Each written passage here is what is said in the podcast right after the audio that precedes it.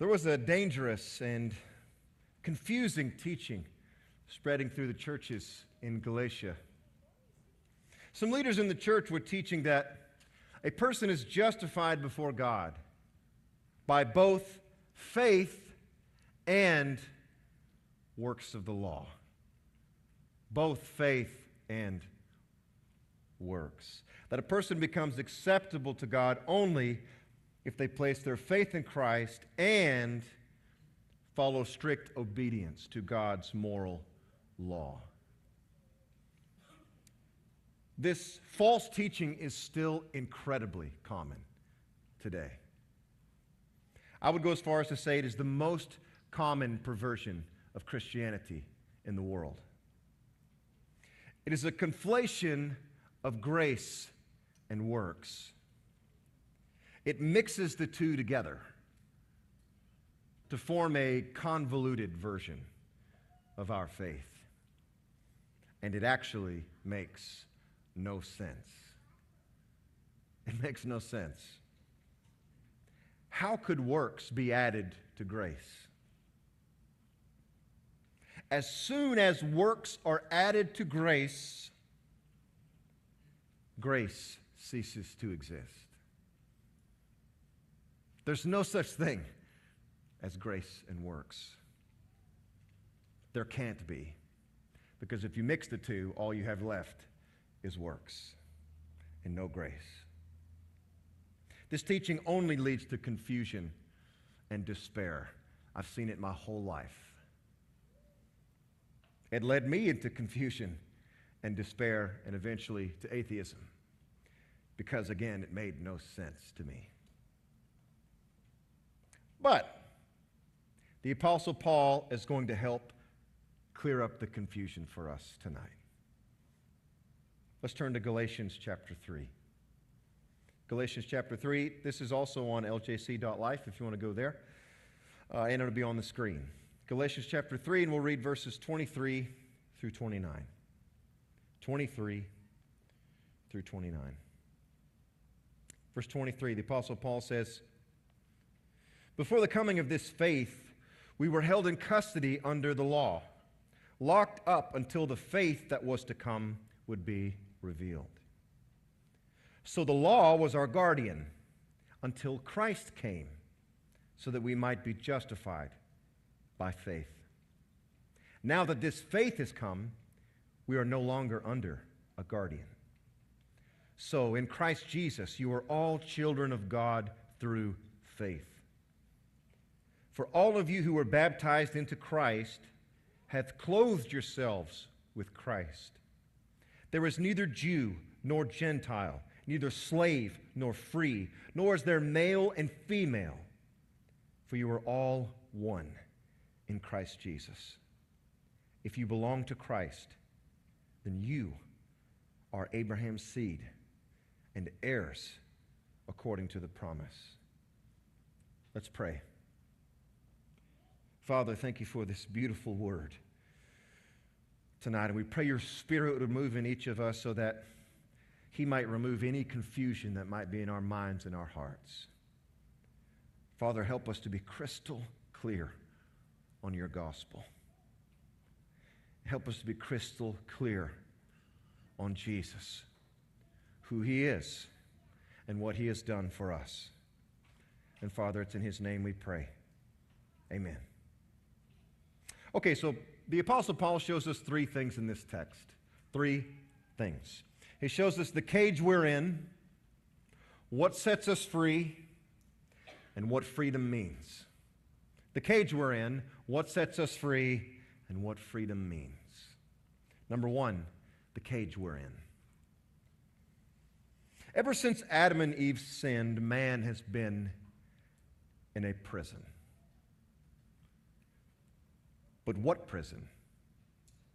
Verse twenty-three. "Before the coming of this faith, we were held in custody under the law." Mankind was held in custody under the law. Very simply, God's moral code or God's moral law shuts man up under sin. It imprisons and holds man in bondage. How so? In four ways. Number one, the law shows us our inadequacy. It requires a standard we cannot meet. It requires perfection, absolute perfection. Why? Because God is perfect. Therefore, man must be perfect if he wants to live with God. So the law shows us our inadequacy. Number two, the law shows us our inadequacy, and it shows it to us with great clarity. Great clarity. There's simply no question about it. It's right there in black and white. The law says to do A, but we do Z instead. Right? The failure is clearly spelled out. Just as clearly as a speed limit sign spells out the violation of the speeder. It's in black and white. The only way around it is to do what many, many, many churches do today, and that is dumb down God's law. To literally change it. So, for example, the greatest commandment is love the Lord your God with all of your heart, all of your soul, all of your mind, and all of your strength. Well, that's too hard. How many of you here do that? Right, so we change it. We dumb it down to just say, love God. Just two words. And that seems a little bit more palatable for us. Oh, I can do that. I can just love God. The problem is, that's not the command. The command is to love God perfectly with everything you have, without ever wavering for one second. Perfect love is the command, but we like to change it and spell it L U V. Just love God. That's all you have to do. Simple, isn't it? But the actual law is not at all that simple. It shows us our inadequacy, and it shows it with great clarity. And number three, the law accuses and condemns us. So it not only accuses us, but then it also condemns us. As soon as a person violates the law, the law charges him. The law, therefore, preys upon the mind and cuts the heart. Guilt and condemnation reign. And number four, the law puts us in captivity and has no power of its own to deliver us. This is Paul's main point. The law reveals the violation and then puts us in prison. The law does not and cannot deliver us. It can only condemn us. And from this cage, there is no escape. There is no escape. Bondage to the law is endless. It's endless. The law will continue to hold us captive forever and ever and ever. So, is there any hope for us? That brings us to the second point. What sets us free? Our only hope is for someone to appear on the scene with the power to free us. And two thousand years ago, in a lowly manger in Bethlehem, that someone appeared. Verses twenty-three through twenty-four. Before the coming of this faith, we were held in custody under the law, locked up until the faith that was to come would be revealed. So the law was our guardian until Christ came, that we might be justified by faith. Jesus Christ came to set us free. Now, what does Paul mean that the law was our guardian? Our guardian. Well, the Greek word for guardian here means schoolmaster. He's saying the law was our schoolmaster. What in the world does Paul mean? Well, a schoolmaster uh, in these days was usually a trusted slave who was in charge of a child's moral upbringing. But a schoolmaster also had one special duty that Paul is referencing here. And that one special duty is this. Every day, the schoolmaster would take the child to school and deliver him to the teacher.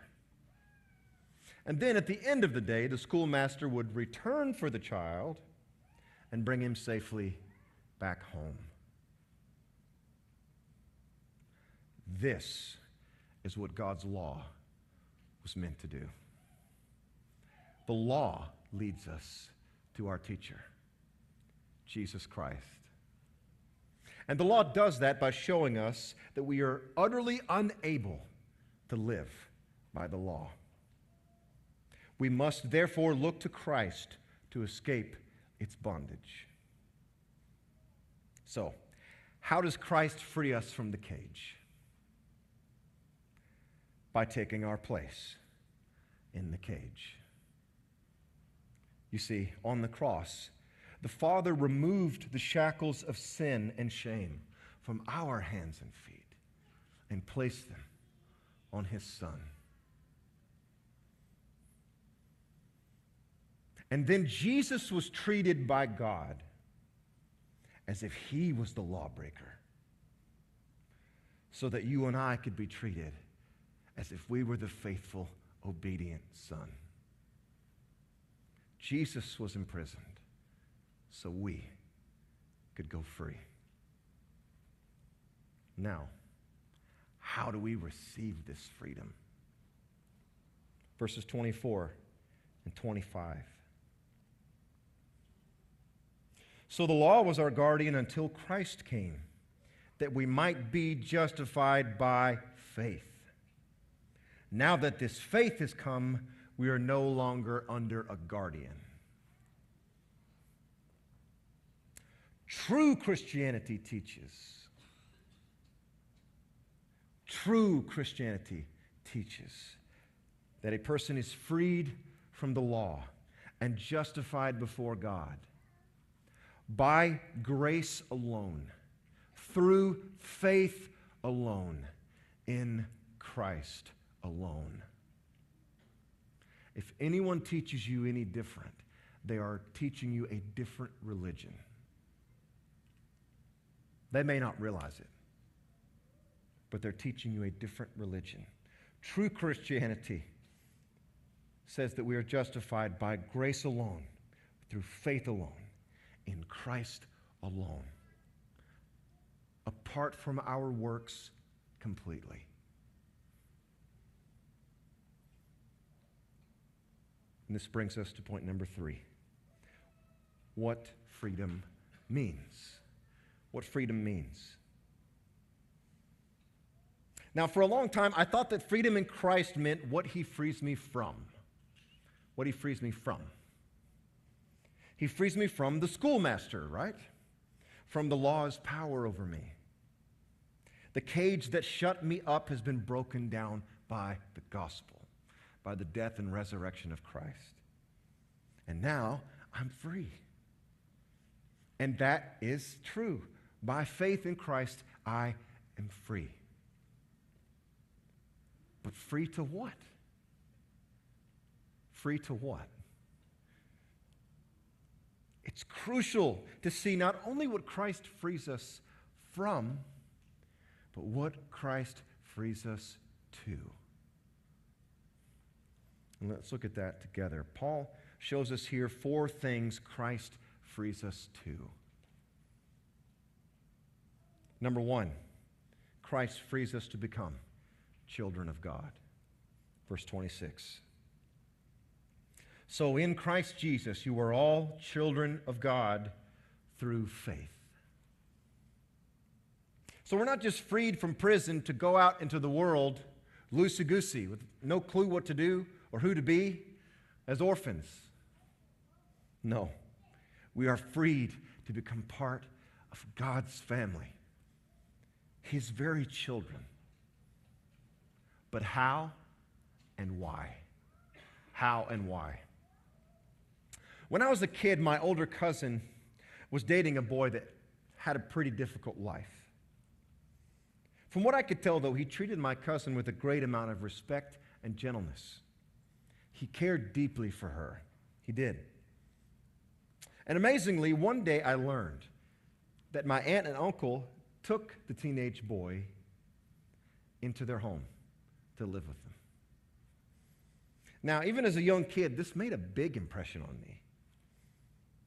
And I didn't really get it. I mean, I thought it was super neat, but I didn't really understand. Why would they take this boy in? I mean, that's a big commitment. And here's what I've arrived at. I think they took him in not only because they were kind people and that the boy was in a tough spot, but it was also his treatment of their daughter. He loved her.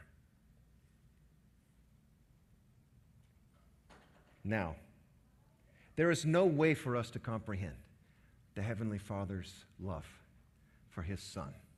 There's no way to comprehend it. It's infinite. It's infinite. The Father has been loving His Son from eternity past. And when the Heavenly Father sees anyone place their affection and trust in His Son, He is so delighted that He just goes ahead and brings him into the family. He just brings him in. Oh, you love my son? Okay. I'll tell you what, why don't you just come on in? Why don't you just come on in the house? You're one of us now. You're one of us now. Do you see what's happening here?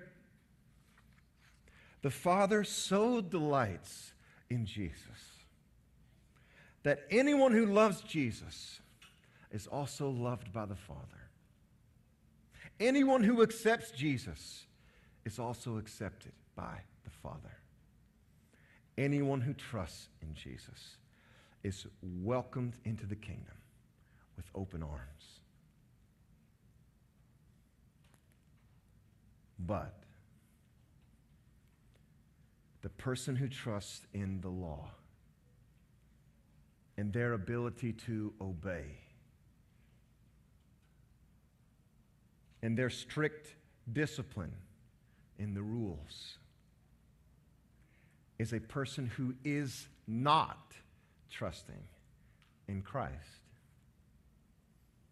They're not looking to Christ for righteousness. They're looking to themselves.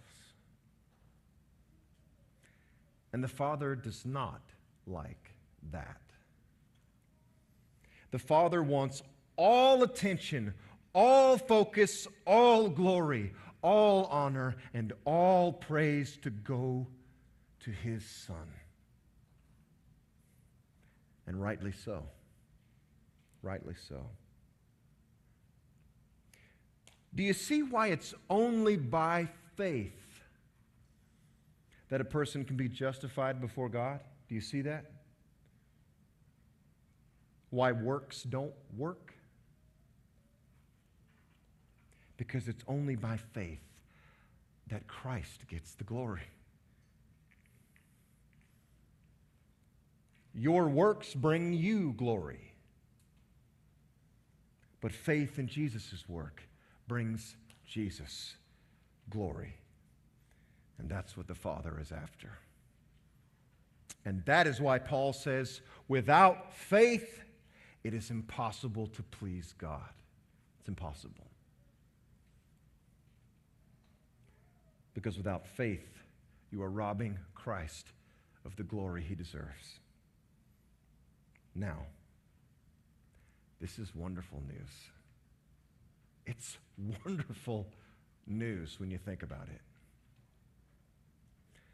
Christ has freed us from the oppressive task of trying to earn the acceptance of God by our own works. And He has instead given us the gift of acceptance into God's family to become his children by faith alone. It has nothing to do with your church attendance. It has nothing to do with how much you put in the offering plate. It has nothing to do how many great, with, with how many great notes you take at our Bible study. It has nothing to do with any of that. It is only by faith. What an amazing gift. Okay, so Christ frees us to become children of God. Number two, Christ frees us to put on his righteousness. Verse twenty-seven, to put on his righteousness. Paul says, "For all of you who were baptized into Christ have clothed yourselves with Christ." This is a truth so incredible, it's hard to explain it. The emphasis in good churches, I'll, I'll say good churches, the emphasis in good churches is usually on the fact that Christ died for us in our place for our sins. And hallelujah, what a truth. Incredible.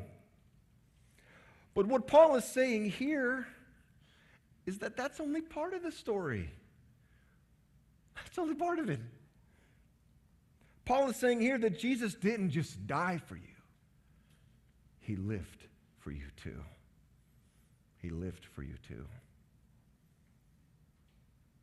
In his life on earth, Christ was the very embodiment of righteousness. He lived the perfect life. The perfect life. He was absolutely sinless. He always obeyed God, never violating the law or the will of God, not even once, not even for one second. Not even for one millisecond. He was the pattern of what every man should be. And unbelievably, when sinful people like you and like me place our faith in him, we are clothed in his righteousness. We're clothed in his righteousness. Don't you see? We're not just counted as righteous in God's eyes. We're counted as righteous as Christ. As righteous as Christ. The Father sees us in the same way he sees his Son. This is so amazing that early translators of the English Bible had a hard time translating this verse. They didn't know what to do with it. They thought, surely this isn't saying what it is saying. Surely we don't literally have the righteousness of Jesus. Surely not. One translator is quoted as saying that rather than translating this as, "You who have clothed yourselves with Christ," he said he wanted to translate it, "You who have bowed down and kissed his feet."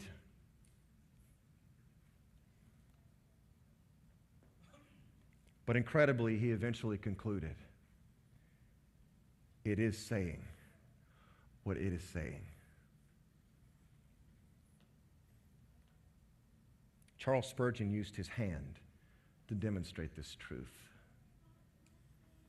He said, "For illustration's purposes, my thumb represents me and all of who I am and all of my sin, all of my wickedness, all of my rebellion against my Creator." And he says, "My other fingers represent the righteousness of Christ." And he said, "Sinful, wicked me. The very moment I placed my faith in Christ,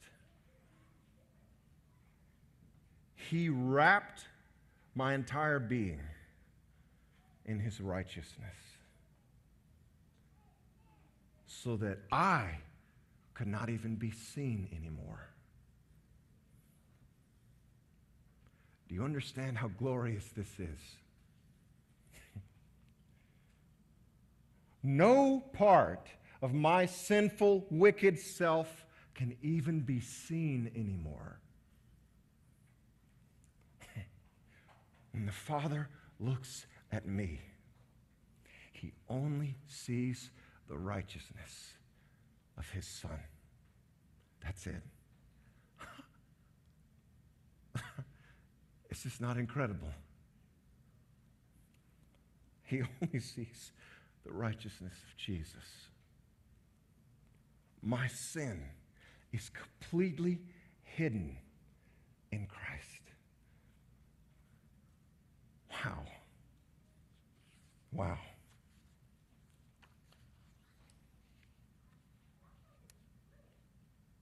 Number three,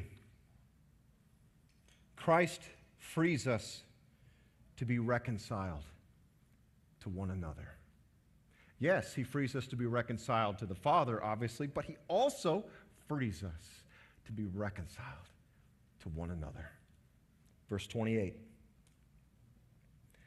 There is neither Jew nor Gentile, neither slave nor free, nor is there male and female, for you are all one in Christ Jesus. Agnostic historian Tom Holland says that this statement from Paul is one of the most revolutionary sentences ever penned by a man.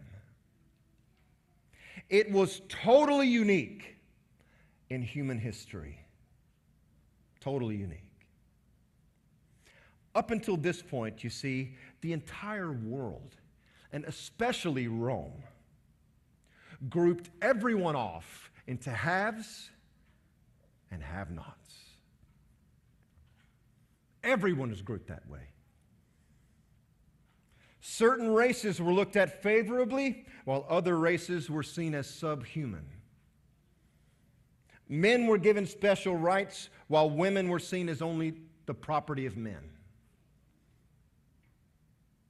The rich were thought to have value, while the poor were seen as expendable. Race, class, and gender. These three human distinctions have bedeviled us since the very beginning. Bedeviled us. The strife and suffering caused by differences in race, class, and gender is incalculable. It's incalculable. And then here comes Paul, saying that somehow the death of a backwoods Jewish rabbi has made us all equals. That every human has inestimable dignity, value, and worth in Christ. Jews are no better than Gentiles. Whites are no better than blacks. Men are no better than women. Adults are no better than children. The rich are no better than the poor. Jesus died for every one of them, for every tribe and tongue, for people from all classes, for men and women, for rich and poor. We are all one at the foot of the cross.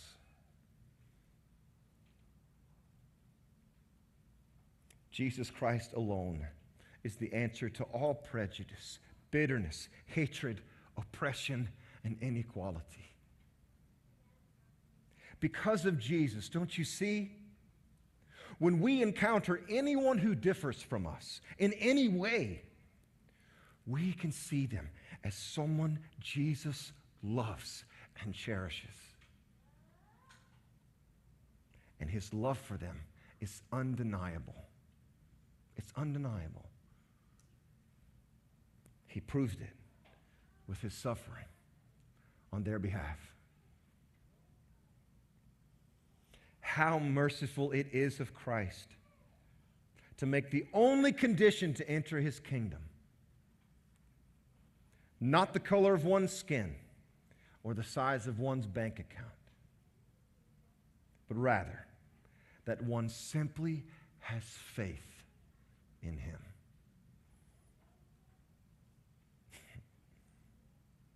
What a gift. Lastly, Christ frees us to inherit the promise. Verse twenty-nine.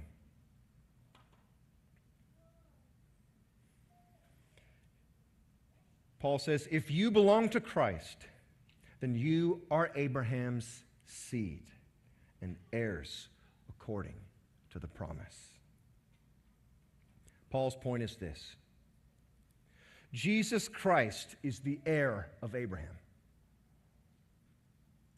Therefore, if anyone is in Christ, then he inherits the promise made to Abraham. And what a promise it is. For the person who is in Christ, he inherits the promise of God's presence, of God's acceptance and God's righteousness, and of living forever in a spectacular existence in the new heavens and the new earth as a child of the King.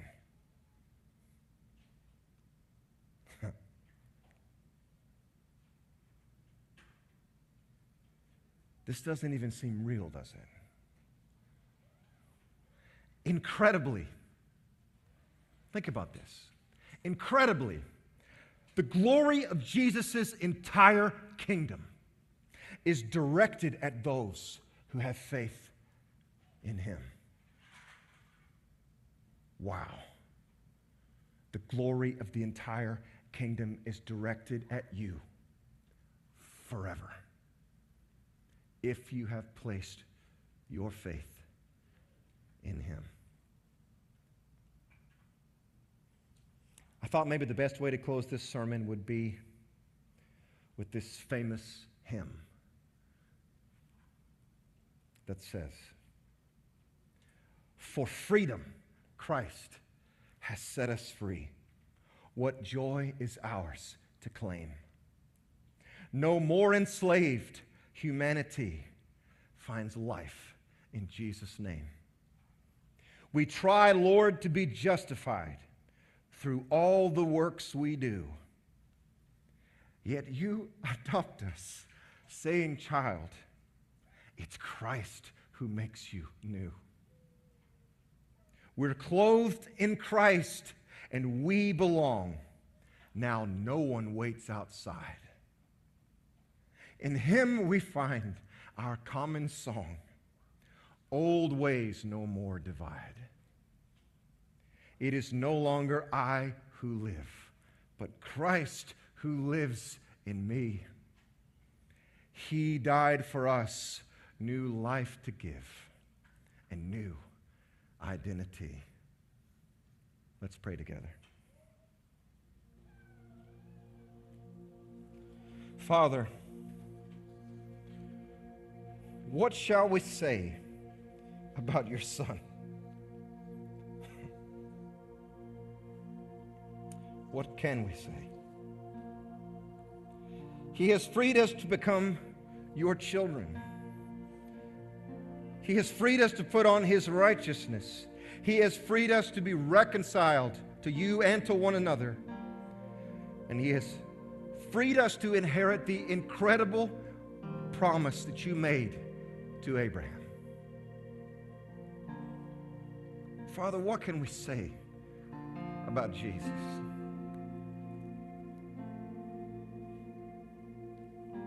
It doesn't seem like even all the words in all the languages could possibly do him justice.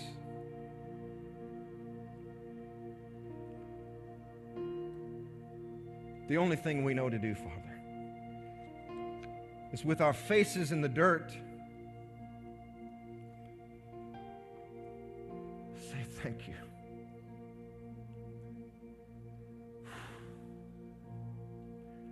Thank you for Jesus.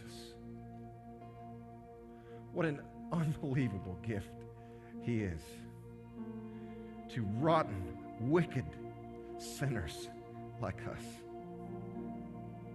What a gift he is. Please, Father, let us see. Let us see your Son clearer tonight tomorrow and the day after and the day after. We want to see him because we know all glory, all freedom, all beauty, all peace, all forgiveness is found in him. And Father, please let us rest. Let us rest in his love and his grace, which frees us from all nervousness and anxiety and depression. Father, your Son is life, and he's the only life that we have. Thank you, thank you, thank you for Jesus.